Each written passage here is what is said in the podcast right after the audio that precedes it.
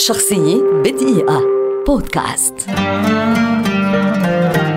سام مينديز مخرج ومنتج سينمائي ومسرحي إنجليزي شهير ولد عام 1965 ويعد واحدا من أبرز المخرجين على الساحة العالمية في الوقت الحالي. تخرج بدرجة امتياز في الأدب الإنجليزي في جامعة كامبريدج عام 1987 وانضم خلال سنوات دراسته الجامعية لجمعية مارلو وهو ناد مسرحي في كامبريدج حيث أخرج عدة مسرحيات كما أسس مسرحا مع الكاتب المشهور تيم فيرث عين مساعد مخرج بعد التخرج من كامبريدج عام 1987 ثم قام بأول أعماله كمحترف في العام ذاته عبر إخراجه لمسرحيتين لأنطون تشيخوف هما The Bear و The Proposal لتنطلق من هنا رحلته الطويلة مع المسرح والمليئة بالنجاحات والأعمال الرائعة. عام 1969 كان سام مينديز على موعد مع التاريخ حين أخرج فيلمه السينمائي الأول American Beauty الفيلم الذي يعد اليوم تحفة تحفة سينمائية خالدة والذي نال قبولا واسعا لحظة طرحه.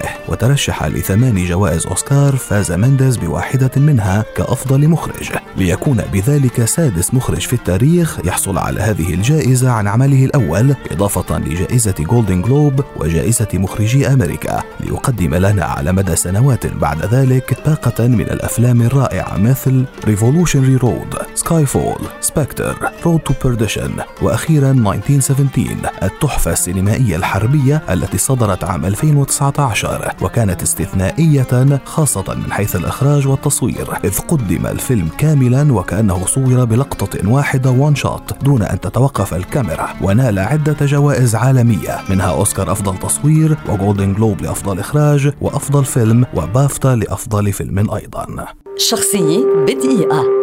بودكاست.